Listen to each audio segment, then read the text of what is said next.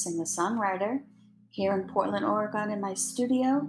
I've been recording, and I recorded a new song for you, Singing Your Lullabies, which is dedicated to my daughter who was murdered inside my stomach, basically, when I was taken uh, to um, an illegal establishment because it was convenient for my ex boyfriend, who is this big hooty dooty football player, and his family had a lot of influence, and my family had no idea I was taken from my home. And I was lined up with other little girls that I believe were human trafficking victims since I've learned what it's all about.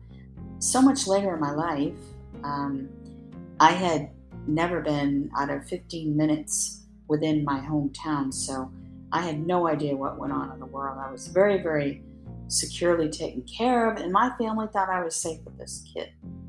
But I was not, and he never wanted to face things that he had done wrong. And every time he got arrested, it was looked at like a kid thing, and it wasn't a big deal, and just get him off. And oh, he's so funny, and he's such a, a nice guy. But, um, you know, when you keep letting someone get away with things like this, it gets really tragic and dangerous. So, this is really why I believe my life got so dangerous because once these people get away with this at you in your life, and this this young boy uh, had it all orchestrated. I mean, he has an envelope he gave to them. They were talking to him like, you know how this has to be done because she's a minor. And I said, don't think you're doing anything to me. And I'm thinking, there's no way anybody can physically take me. But they did. They drugged me, they took me, and they, they did this horrible procedure. And I won't get into the horrible glory details, but I was far along. And um, after I was drugged, this this young boy, he was of age, but he still was a young boy, I consider, uh, was was upstairs to make sure, went all the way upstairs to make sure that I was dragging my body into this room, which I blamed myself for for many years, not only for having sex, but for the fact that I walked into the room and and I knew I wasn't there in my mind, but to feel that I somehow voluntarily uh, dragged my feet and I didn't understand what drugs do to people. So I have been learning a lot about human trafficking and body parts and um, just the horrors. And I really thought the human trafficking was this extension of the world in a corner somewhere that I just hear about. I had no idea that so many people, it almost seems like every other person, is at least being preyed upon for either a body part or um, some kind of abuse where they want to use them for something. Um, using someone for anything for you is human trafficking. I mean, you don't have to steal a child and put them into sex slavery or use their body parts or just use the uh, adult's body parts. There's so many other forms of human trafficking. And sometimes these people don't even make money. It's just they like to to um, it's a convenience for them or an enjoyment for whatever act is being done. So uh, this is really really um, a sad thing. So I wrote this song, and when I was going through the worst of my head injuries about ten years ago, just really learning about a lot of this stuff, which was happening too in my later 20s, but that's when I was taken down all of a sudden. Once again, my body just being taken from me um, in public places. And this wasn't even in this horrible illegal establishment, it was an establishment that really I found out now doesn't really follow the rules real well, but enough that just regular people can walk in there and just take you down again to a mild brain injury during a routine surgical procedure. And so both times when I was taken down, it was a very convenient way that it stopped me from being able to think about it further, being able to find out more about it, being able to talk about it. And then when I started learning more about it 10 years ago, once again, I was taken down. And you get to the point where you're starting to really go into a place that you're, you're really, you're, you're right in the middle of it, really.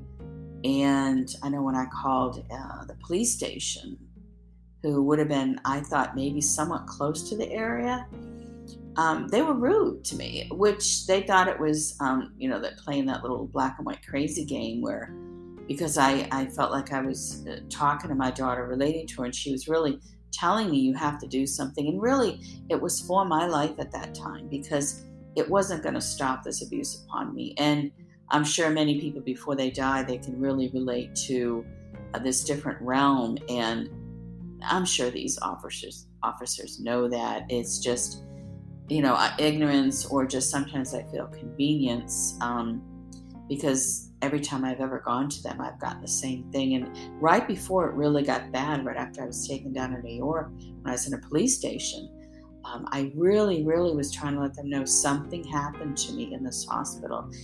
And they threatened to arrest me. I said, fine, arrest me.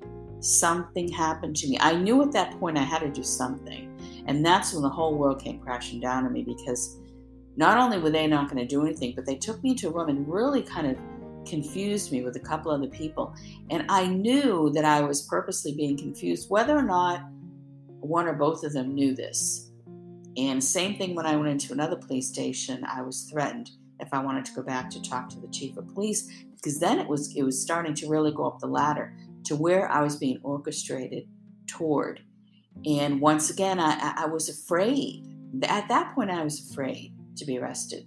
Whereas before that, I really didn't care because I still had my mind somewhat about me. Like the anesthesia incident didn't quite settle in enough, and my brain was still fighting it. But then when you just kind of surrender to it, the reality of life comes up that you're alone out there. And now you can't really take care of yourself appropriately. And these people have me right by the ball, so to speak. And they did, they had me right where they wanted me. So the catastrophic of the situation definitely took effect. Um, I won't get into the entirety of it, but um, I, I didn't end up into any human trafficking ring because, well, I most likely did when I was 17. I don't know that what they did to my child's body It was a late abortion. So I would have to say I was a victim right then and there. And once you're marked up as that, they're going to easily come in and out and say, well, gee, we got her once. So this is going to be really easy to get her again. And then once you have so many people that are involved, as I say, you've got the authorities, you've got different hospitals, you've got a number of people. And what I did is, uh, I should finish saying what I was going to say. When you have so many people involved, not only is it easy for them to quiet the situation, but they're going to want to quiet the situation.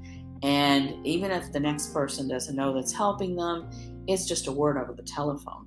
So I knew to just compose myself, compose myself, keep my eyes open, as I did the entire time I ran from abuse. Once I was really in the gist of it for, I don't know, seems like 20 something years. Um, I mean, it never ends, but I got to the point where I just grabbed it by the tail and I said, okay, I am going to now, I'm ready to fight back. I'm going to become public about it, even if it's just a small corner. I was already public about abuse uh, 10 years ago from this point, but I really had no clue as to how much crime and how easy it is for crime to uh, be gotten away with and how close it is, like every second of our lives. And it was such an eye awakening experience. And the fact that there were so many people out there uh, on the same spectrum who were intelligent and who were speaking about it in a positive way to help was another eye opener. And I kept waiting for these people to shrivel away, and they haven't. So I thought, well, geez, you know, if these other people out there, and they're in very well platforms, um, very well done in respective platforms, it, it encourages me to continue and just really speak as intellectually as I can uh, for these little girls. These other little girls, I have no idea where they were taken afterwards.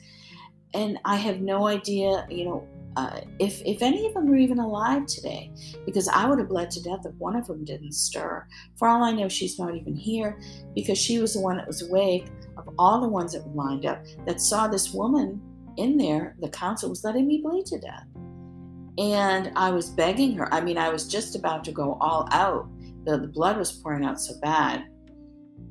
And uh, she looked at that girl, got worried, and took a towel and plugged me up. And boy, let me tell you, what an experience. But to to have it all come into your life right there, um, which some people might say we weren't quite in it.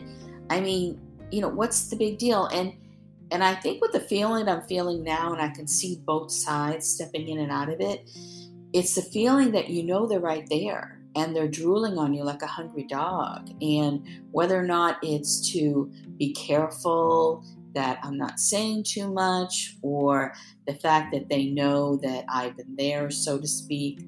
Um, and this seems to be with a lot of things pedophiles, uh, domestic violence, abuse, um, any kind of human trafficking, sexual abuse.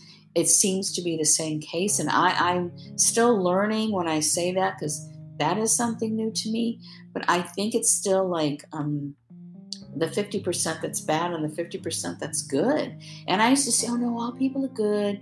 You know, there's only this really small thing. But I think I suppose the people who don't necessarily know, I think ignorance can be bad. Let's put it that way. Ignorance, we have to realize ignorance is bad.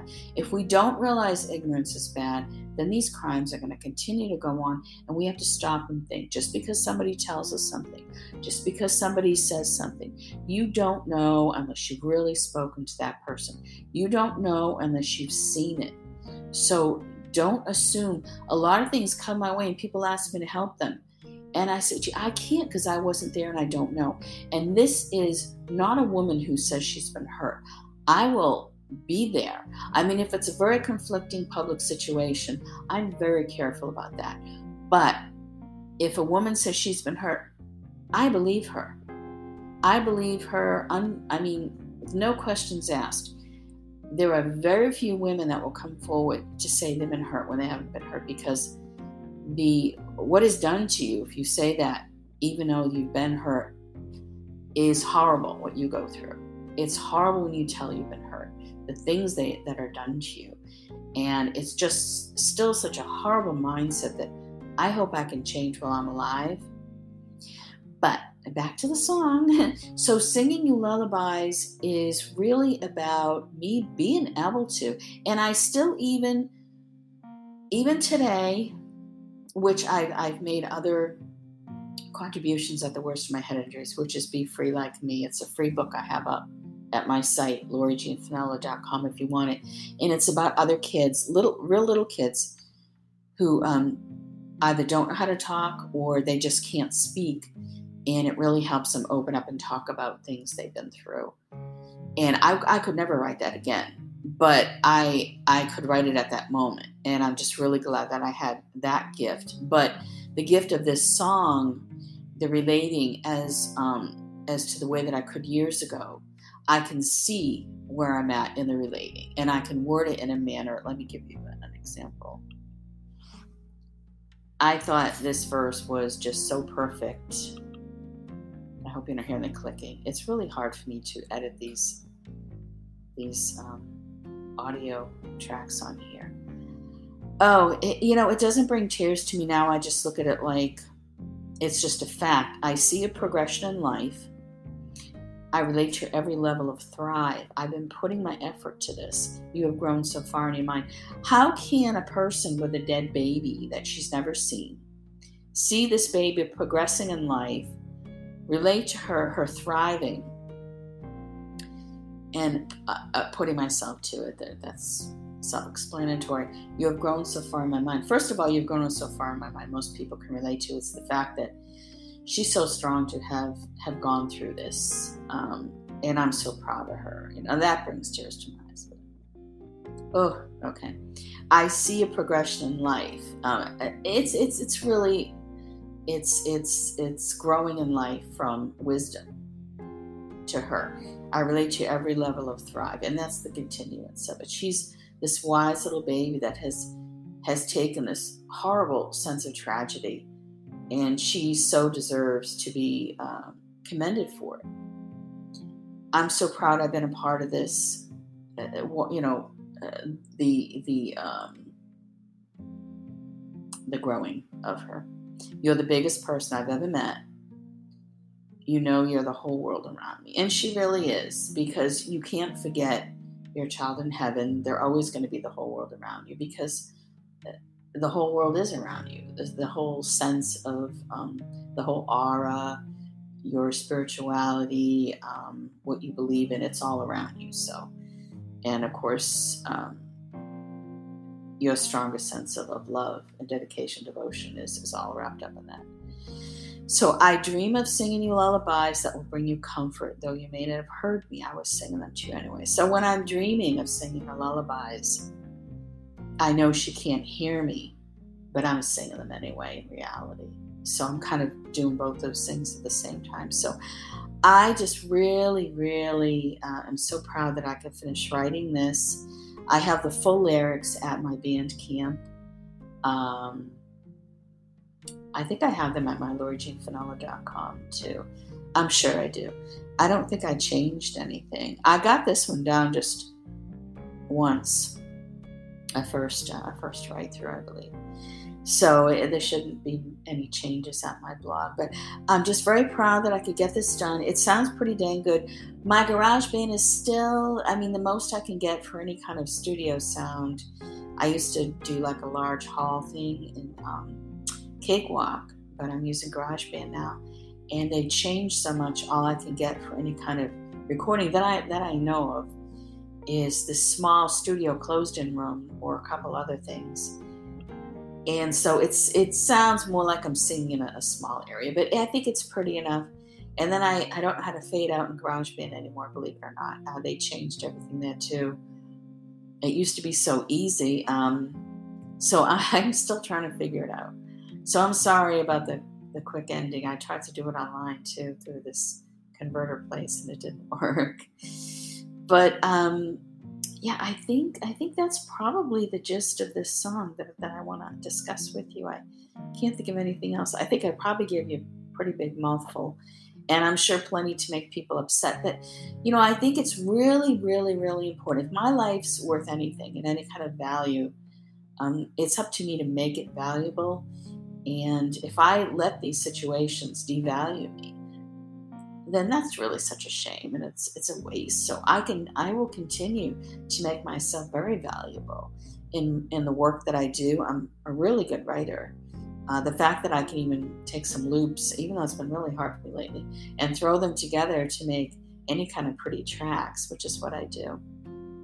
Um, I think is pretty amazing. I wish I could play an instrument, but I think my hands still aren't well enough. I mean, I don't think they'll ever be well enough from the the horrors of abuse that I've taken. But so, um, yeah, I hope you enjoy this song, and you know, I really hope you're not one of the ignorant ones. I really hope you're one of the ones you're going to think twice before you listen to to someone that tells you something that you really don't truly know. If someone asks you for help, uh, like me, many times, even people outside of uh, authoritarian or public places that I would try to just open up in my mind and and and say, geez, you know, something's not right. I don't feel right. You could see I was sad. I didn't have anyone who was interested in listening to anything I had to say. And I really learned not only did I not have friends that got involved in these tragic things that happened to me, but the ones who didn't just really didn't want to hear it. They felt my life was too easy, uh, it was too pretty, everything always came too easy to me. And it did. Everything came very easy to me. It also came very fast crashing down. So I think if you really care about someone, whether they're pretty or not, I think you really should listen to them. So God bless you, Laura Jean Finella, singer songwriter.